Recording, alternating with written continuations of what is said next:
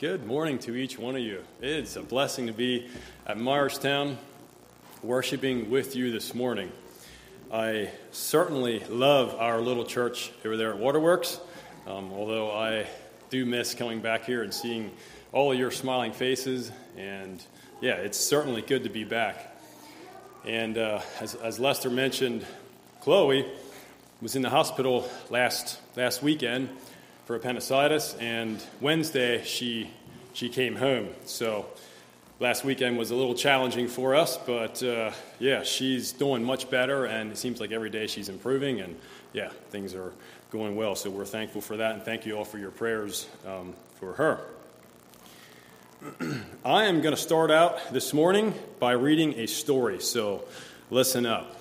On December 5th, 1914, Ernest Shackleton, along with 27 crew members, set sail from the tiny whaling village of Grytviken on South Georgia Island, which is an island off the eastern tip of South America. The expedition hoped to make the first crossing of the Antarctic continent. The men spent nearly two years trekking across ice floes and struggling to stay alive. Miraculously, every man survived. But soon after leaving Grytviken in December, their ship, called the Endurance, entered the Antarctic ice pack and crossed the Antarctic, the Antarctic Circle. On January 18th, Endurance encountered gale force winds and ice closing in. Forced to take refuge behind a large iceberg, Endurance soon became stuck in ice. Unable to navigate, she drifted for 10 months. Winter turned to spring, followed by summer, still encased in ice. Pressure mounted on Endurance. Her hull creaked and groaned, and by September her beams buckled. Unable to resist the pressure any longer, the sides of the ship opened up. Almost a year later, on November 21st, the crew watched as Endurance sank. Relying on a series of camps, the men began a slow march toward open water as they dragged their lifeboats for, across the ice for miles and miles. After five more long months, they spotted land. Elephant Island appeared on the horizon. The men boarded lifeboats and reached the island after a horrendous seven day journey. In a last ditch attempt at rescue, Shackleton and five others set sail for South Georgia Island. They rowed and sailed 800 miles over two weeks in rough seas, bailing out water during the journey. Miraculously, they made it. All attention then turned to the rescue of the men still back on Elephant Island. After three failed attempts, Shackleton's fourth try was a success.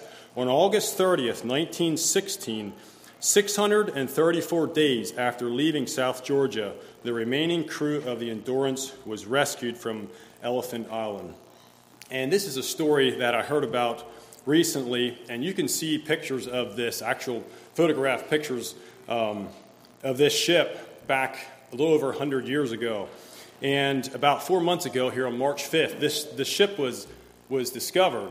It was found two miles down on the ocean floor, approximately four miles from where it, from where it had sank.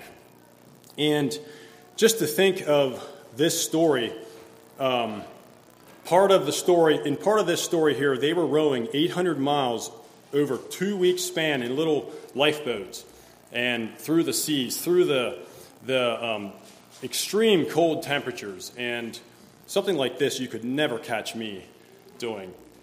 Trying to, in an expedition in the Antarctic. I mean, I'll take 97 degrees today, any day, over this. But these men, they're, they're, um, had tremendous endurance, and to, to think that they did not give up. And I want to bring attention to the name of the ship here called the Endurance. This ship was built as one of the strongest ships of the day. It was designed in a way that um, to break the ice, going through into the ice um, in the Antarctic, being able to push through the ice.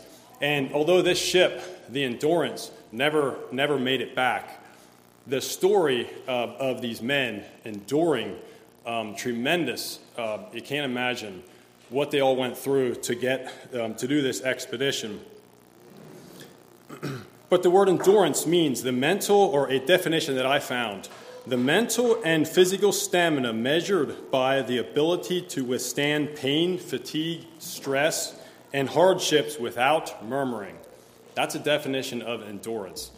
And I just I don't like pain and stress and hardships and all that. But to be able to endure that without murmuring. And when I, think, when I was thinking of this, I was thinking of our daughter Chloe in the hospital last weekend. And I, don't, I didn't see complaining. I was, she was pretty, she um, took it, endured it pretty well. I mean, I could see she was ready to get out of the hospital after that, that long, but I did not hear a lot of complaining. And so, just to bring that to attention, I'm sure did much better than I would have would have done. But anyway, as we think of endurance, you can all think of a time when it when you in your life when it, it required tremendous endurance, whether it was um, biking or on a race, you uh, ran a race or you climbed a mountain. Um, I can think of a time back in school in phys ed class. And phys ed class uh, it, for soccer was one of our courses that we took. We were requir- required to run around the soccer field. And it, I think there was times we had to run a, quite a few times around the soccer field, and it was it was a race to see who, who, could get ahead. And I just remember there was one guy by the yeah by the name of Wes Gingrich. I don't know if you know, you just, a lot of you probably know him. He was a runner. He was always out ahead, and I was always trying to meet up to him. He's got long legs and he could just run. And I put, I just tried as hard as I could, and hardly ever was I able to catch up to him. But anyway, that's that's uh, requires tremendous endurance to be able to. Um, certain things in, in life that we do, uh, climbing mountains. I have a tendency to try to try to push it as hard as I can, and that you know what it's like to to be out of breath and just tremendous endurance. And endurance is physical. Require, physically requires endurance in this life. But what about the Christian life? Does the Christian life require endurance? Think about that for a little. Does the Christian life require endurance? Let's see what the Bible says. Turn with me to 2 Timothy chapter 2.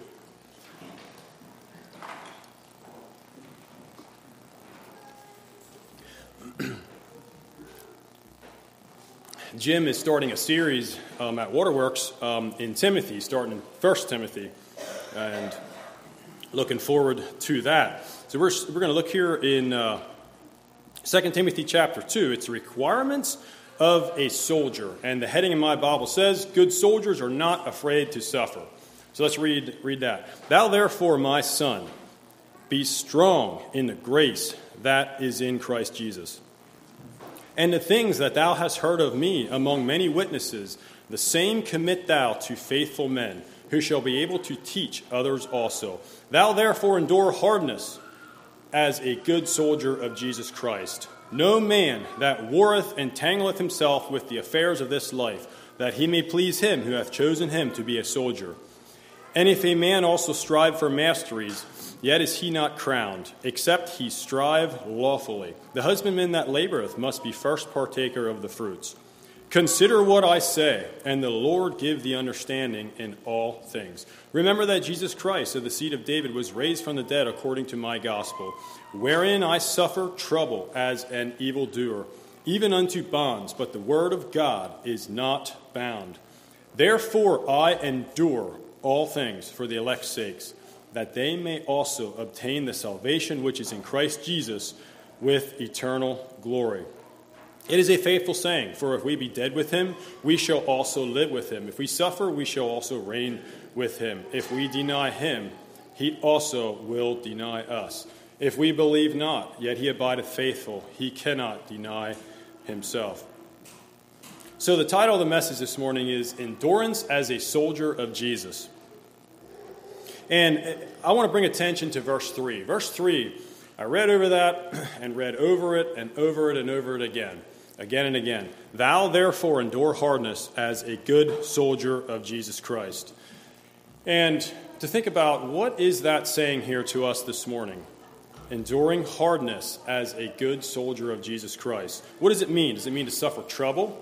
Does it mean to suffer persecution? Endure afflictions? But Paul here compares endurance to a soldier. So he compares um, enduring hardness to that of a soldier. And I believe there's no other term that fits that better than a soldier. If you think about what a soldier um, in, the, in the military goes through as he prepares for that and, um, and, and, and, goes into to combat. Next to an Olympic trainer, I don't know what else is better uh, to compare it to. And as we think about a soldier, um, many times soldier, soldiers are required to go through boot camp, or at least some soldiers go through boot camp. And I don't know much about it, but um, from what I read about it, I do know it's a very intense, um, a place of intense training that they need to go through. And many times, um, drill instructors um, put them through a, uh, uh, um, a, lot of hardship to be able to, to be able to go through to train and to test them. What they want to do is they want to test them and they want to prove them to see if they are if they can really be a soldier, um, what it takes to go into combat. And many times, what they want to do, uh, I've heard it said that what they want to do is they want to turn a civilian into a soldier. They want to turn a civilian into a soldier, and that's a process. And many times that can be challenging. Um, I've read on a little bit about it, and I've read somewhere where what they will do is they will bring a soldier and somebody that comes off the streets or whatever and is training, they will bring him into a room and they will require that person to eliminate anything on them that is going to be a distraction, whether it's whatever they are um, involved in, if it's they have drugs or alcohol, whatever it is that they're that, that is distracting them, they will be told to eliminate into a trash can everything on them that is going to be a distraction. And they are told to voluntarily dispose of, of, of that. So they are ready to go. So, what they can do then is they can focus entirely on, on one thing, and that is to fight and to defend. And, and their goal is to turn them into a soldier. And I'm told that almost 8% of soldiers do not make it through. They can't endure the, to, through the, the uh, training process. And so I have with me here five reasons that comes from a sergeant. Five reasons why a soldier um, does not make it, does not make it through. They can't make it through. And, I, and just to be clear, I'm not recommending anything here with boot camp or anything, um, just using this, not recommending anything militarily, just using this as an illustration. And so, comparing this, I want to compare a little bit some of these here. I was looking over these and I thought, you know what? They, they um, fit pretty well with our um, being a soldier for Jesus Christ. And so the first one we have here is lack, the, uh, the, a reason a soldier fails is a lack of physical preparation. They are not prepared. That person may be a muscular person, maybe somebody who trains, um, uh, lifts bench, benches weights and trains every day, but he's not physically prepared. It requires so many different um, muscle groups that are not he's not using every day, and he's just not physically prepared. Secondly, a lack of personal drive. So they are told to write down the number reason, number one reason why they um, joined, whether it's the love of country, um, whatever it is, and the one reason why and to write that down and just keep that as a morale booster. Thirdly, they are easily intimidated. And as we um, many times the um, instructors will what they will do is they will go up to their face and just scream at them at the top of their lungs to try to get them to um, to try to drive to get them to submit and what they, what they want to do is to break them into an intimidating fighting force. So, what they don't want is a bunch of weak, fearful soldiers. They want soldiers who are brave and, and, and with courage to, to go out. Easily intimidated. Fourthly, lack of knowledge. There's many things that they need to know, whether it's marching orders, um, and many times they have trouble absorbing all of this information in, in, in, a short time. And fifthly, the number one reason is a lack of mental preparation. They need to be ready at a moment's notice, whether it's in the middle of the night, at 5 a.m. in the morning, whenever it is, they need to be ready to go, to get out and do marching orders or um, at any time of the day they need to be ready. And so there's a lack of mental preparation. and so in this verse here, verse 3, as it says, a soldier of Jesus Christ. You know, today, we as God's people, we don't go to war. Jesus, Jesus teaches peace, and so we don't, we don't go to war. Um, but you know, we are we as God's people are fighting a different battle. We're not fighting. Um, we're not going to war and fighting against other men. We're fighting a different battle today, and it's a spiritual one. And as I look here at this first first couple of verses here, verse verse two, it says, "And the things that thou hast heard of me among many witnesses, the same commit thou to faithful men." So, in other words, take what you have learned what you have learned from others around you and for what you have learned from the Word of God. Take it and go and teach to te- and teach others also and make it like a cycle like a, a complete cycle you teaching them and they will in turn go and and and teach others as well. And i was thinking about as i was thinking about this you know being um, a soldier for jesus christ um, tony mentioned it in our in our sunday school class up here with the men's class. You know we are in a battle. And I don't know what your thoughts are, um, if you feel like you're in a battlefield, but I feel like we are in a battlefield. There is spiritual forces that are against us, and the enemy, he's going to do everything he can to take us down. And I believe as long as we are breathing, as long as we have life, and we're following Jesus, the enemy is going to be against us until the day we die.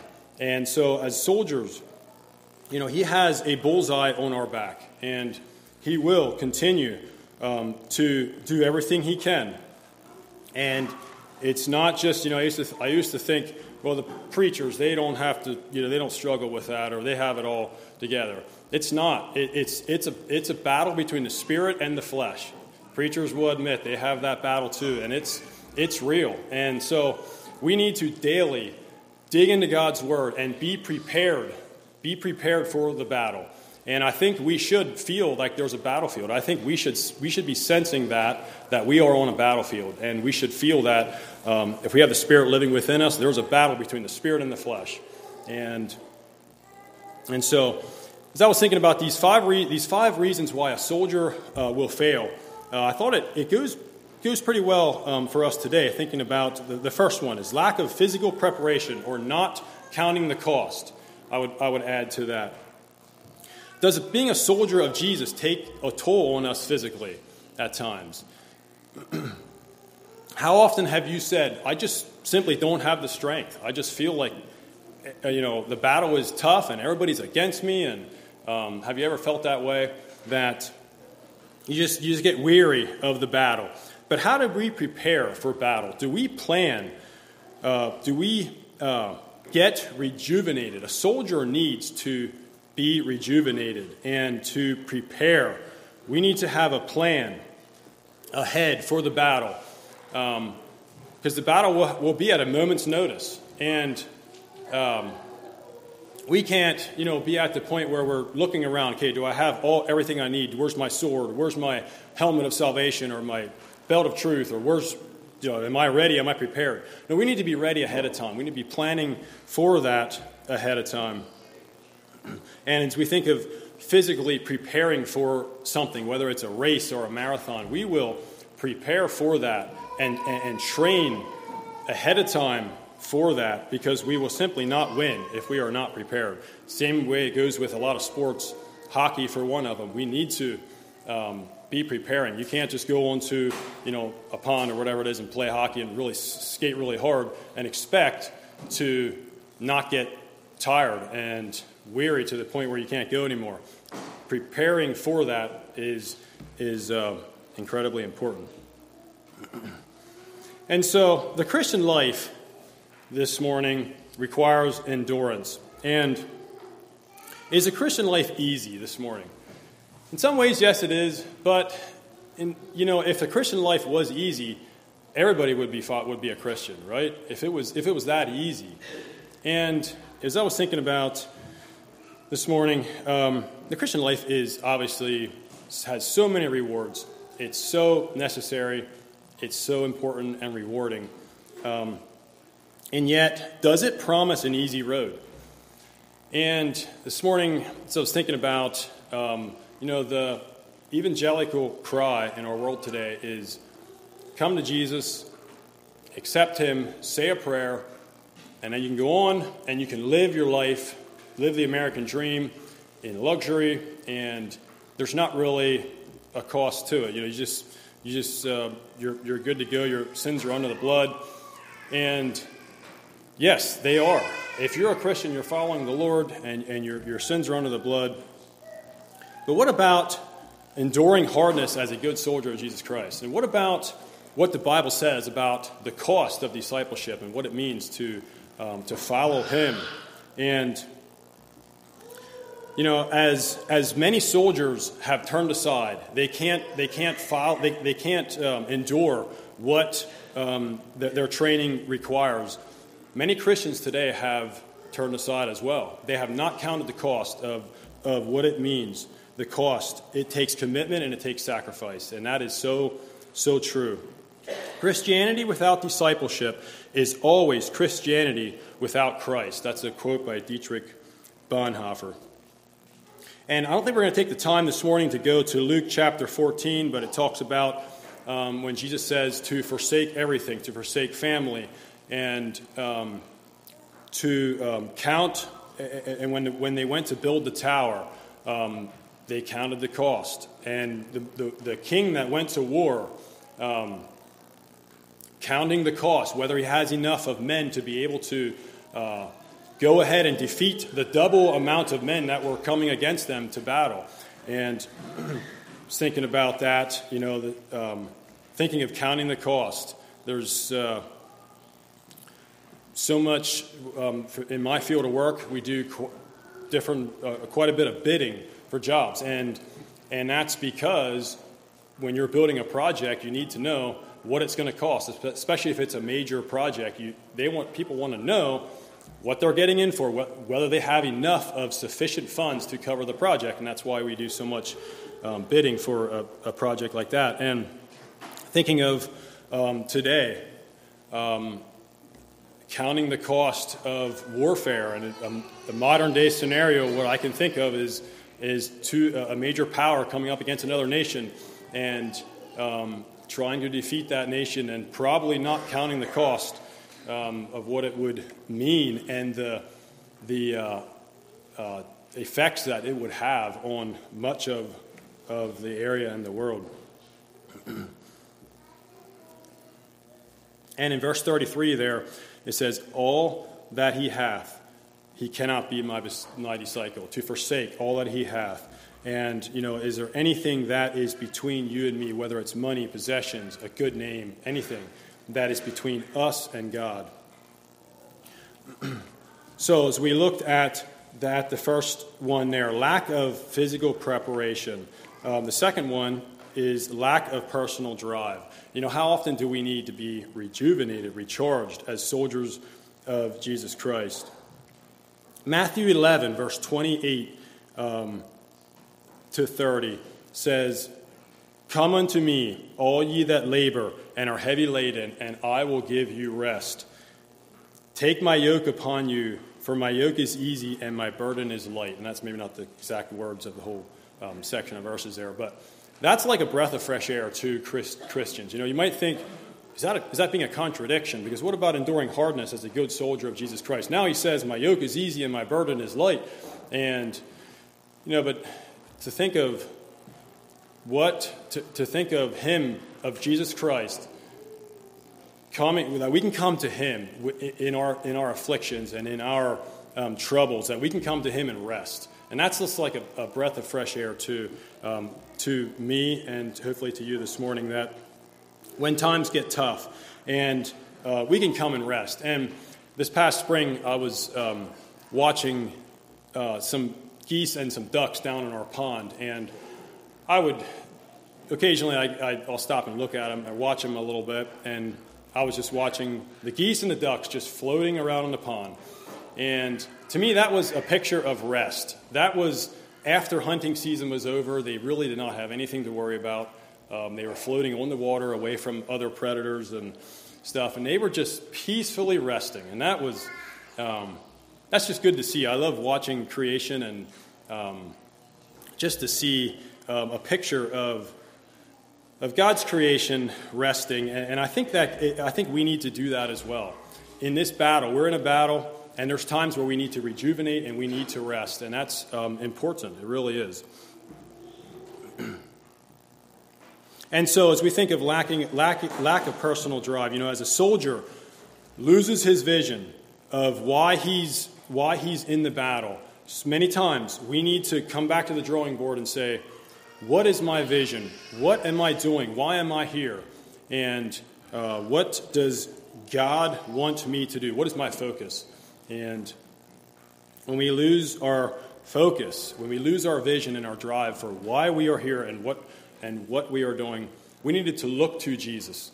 He is the author and the finisher of our faith, as it says in Hebrews chapter 12. Wherefore, we are compassed about with so great a cloud of witnesses. Let us lay aside every weight and the sin which does so easily beset us, looking unto Jesus, the author and finisher of our faith, who for the joy that was set before him endured the cross, despising the shame, and is set down at the right hand of the throne of God.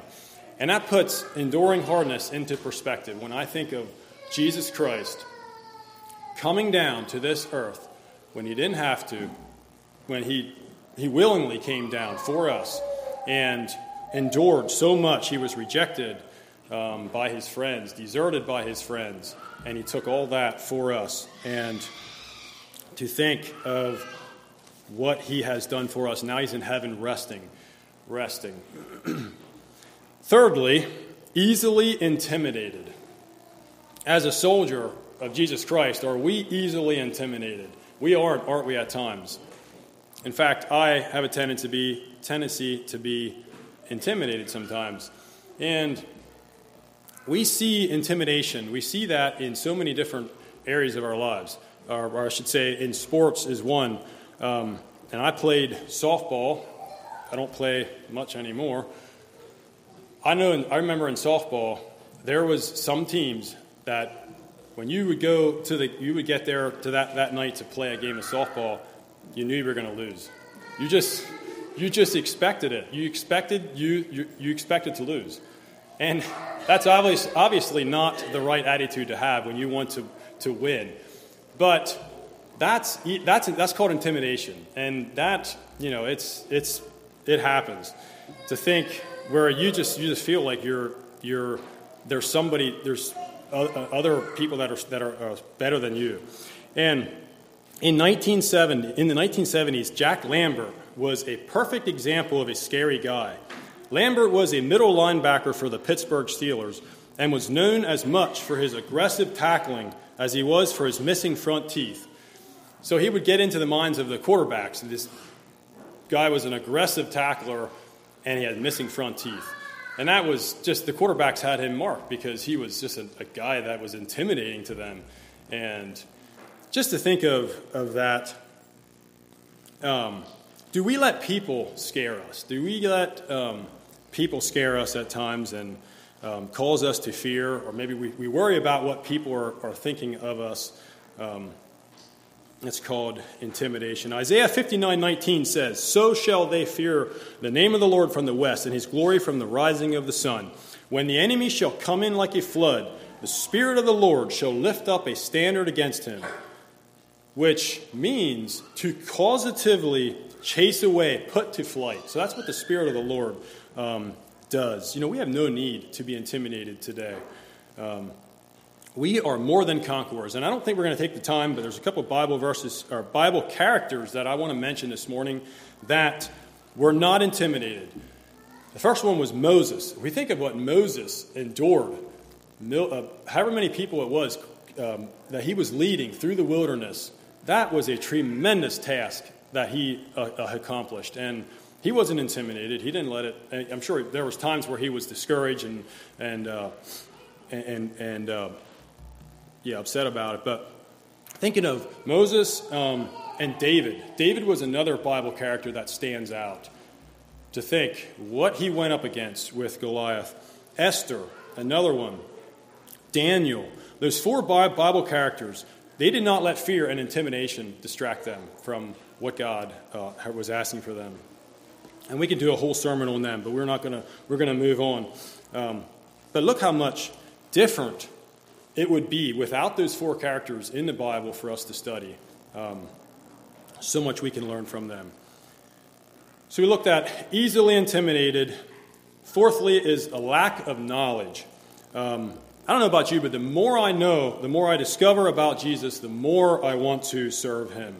The more he means. The more you discover about Jesus, um, the more you want to um, serve Him. As we're looking at this, this, this, uh, these verses, enduring hardness as a good soldier of Jesus Christ, it certainly helps to have God's Word in our hearts. Um, so at a moment's notice, we have God's Word to um, def- defend against the attacks of Satan. Having it at the tip of our tongue, tip of our tongue.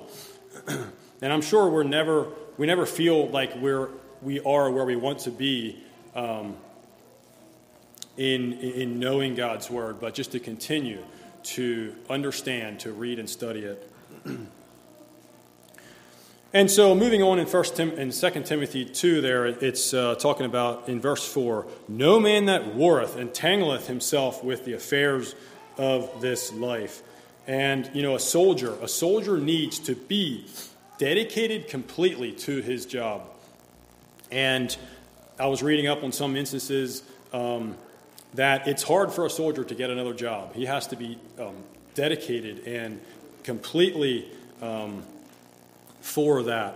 And it's saying here, no, to be a good soldier, no man that warreth entangleth himself with the affairs of this life. So to be a good soldier, we cannot be tangled up with the pleasures um, and the enticements of this world.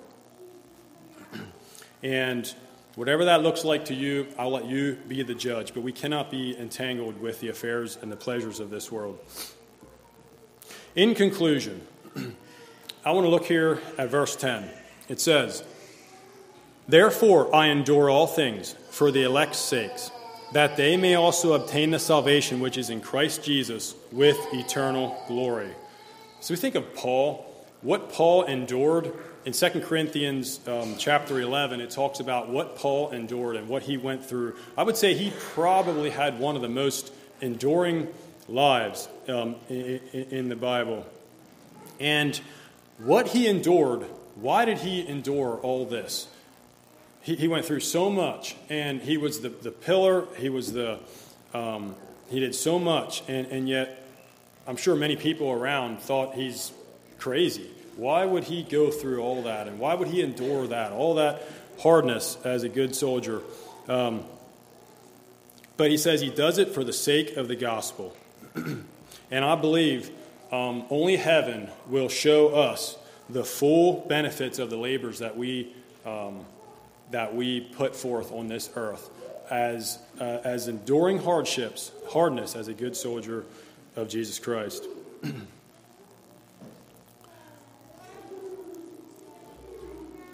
In 2 Corinthians chapter 11, verse 30, um, Paul talks about if he must if he must needs glory, he will glory in his infirmities, and it it speaks of the infirmities, disease, sickness, and weakness, whatever he's experiencing. He says he will glory in that, and it's so hard to say that in the midst of pain. It's easy to say that to glory, but but when you're in the midst of it, you know you think, how can he? Say this? How can he glory in, in that? None of us likes that. Um, but in verse 1, I want to look at verse 1. It says, Thou therefore, my son, be strong in the grace that is in Christ Jesus. The grace. Be strong in the grace. And it says, you know, grace is undeserved favor. It's something that we are given by, by God undeservingly. And so we are to rest in that and confide in that, that um, it's only because of, of what Jesus Christ, what he has done, and the grace that he has extended to us that we can be a good soldier and we can endure, uh, endure these afflictions that, that we experience sometimes on this earth. So we cannot let the enemy distract us. We cannot let the enemy distract us. Um, the word demoralization, if you ever heard of that or not, I don't know much about it until I um, uh, discovered it here. It's a process or an objective by the enemy to encourage defeat and to cause to surrender rather than defeating them. So, by destroying morale or whatever it is, the enemy will try to bring you down without actually um, putting up a fight. And I have in closing here a story that I want to read. Um, I thought it goes really good. I'll go through it here and then I'll close. Let's not l- allow the enemy to distract us. Satan called a worldwide convention. In his opening address to his evil angels, he said, We can't keep Christians from com- going to church. We can't keep Christian believers from reading their Bibles and knowing the truth. We can't even keep a Christian from conservative values. But we can do something else. We can keep them from forming an intimate, abiding relationship experience in Christ. If they gain that connection with Jesus, our power over them is broken. So let them go to church. Let them have their conservative lifestyles, but steal their time so they can't gain that experience in Jesus Christ. This is what I want you to do, angels. Distract every Christian from gaining hold on their Savior and maintaining that vital connection throughout their day. How shall we do this? shouted the, his angels. Keep Christians busy in the non-essentials, in the non-essentials of life and invent unnumbered schemes to occupy their minds, he answered. Tempt them, tempt them to spend, spend, spend, then borrow, borrow, borrow. Convince Christian wives to go to work for long hours and the husbands to work six or seven days a week, 10 to 12 hours a day, so they can afford their lifestyles. Keep them from spending time with their children. As their family fragments, soon their homes will offer no escape from the pressures of work. Overstimulate their minds so that they cannot hear that still small voice. Entice them to play on their phones, listen to the radio or digital media whenever they drive, to keep the CDs and PCs going constantly in their homes and see to it that every store and restaurant in the world plays non biblical music constantly. This will jam their minds and break that union with Christ. Fill their coffee tables with magazines and newspapers. Pound their minds with news 24 hours a day. Invade their driving moments with billboards. Flood their mailboxes with junk mail, sweepstakes, mail order catalogs, and every kind of newsletter and promotional offering, free products, services, and false hopes. Even in their recreation, let them be excessive. Have Christians return from their recre- recreation exhausted, disquieted, and unprepared for the coming week. Don't let them go out in nature to reflect on God's wonders. Send them to amusement parks, sporting events, concerts, and movies instead.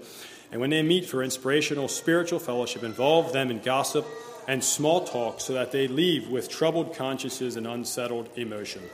Let them be involved in soul winning, but crowd their lives with so many good causes they have no time to seek power from Christ. Soon they will be working on their own strength, sacrificing their health and family unity for the good of the cause. It was quite a convention in the end, and the evil angels went eagerly to their assignments, causing Christians everywhere to get busy, busy, busy, and rush here and there. Has the devil been successful at his schemes? You be the judge. And just a story that I stuck out to me. Uh, one thing that stuck out to me in this story is is, is mentions overstimulate their minds so they cannot hear that still small voice. And as we think of young minds today, overstimulate their minds. I, I, uh, I worry about that sometimes, and even as, even as adults. You know, we need to be allowing God's word to um, fill our minds so we can listen and, and sometimes to get rid of the push away some of the influences, the media, whatever it is, so we can listen to God's still small voice. so, thank you for coming this morning, and I pray that God will richly bless you. Um, stay cool today, it's going to be warm. So, continue um, to serve Him as you prepare uh, for the week ahead and what the enemy has for us. We, I know God is greater and God is stronger, and we can defeat the enemy um, if we stay connected to the vine and we stay connected to Him. Um, praise God that He gives us that, the power to do that. Let's all bow our heads for a word of prayer. Father in heaven, we come before you this morning and we just want to praise you and thank you, Lord, for being there for us, for being our God. Lord, we know that there is an enemy against us. We know that we are in a battle on this earth. Lord, help us to um, press on, to um, keep you um, in our hearts and in our minds throughout the day, Lord, so we can um, defeat the enemy and we can um, be, um, do, and, and be who you want us to be, Lord. I pray, Lord, that as we go throughout this week, that you would richly guide and direct us, Lord, and help us to be sensitive to the needs around us and just to serve you faithfully. Just lead us and guide us and direct us, Lord, as we go from here. In your name I pray. Amen.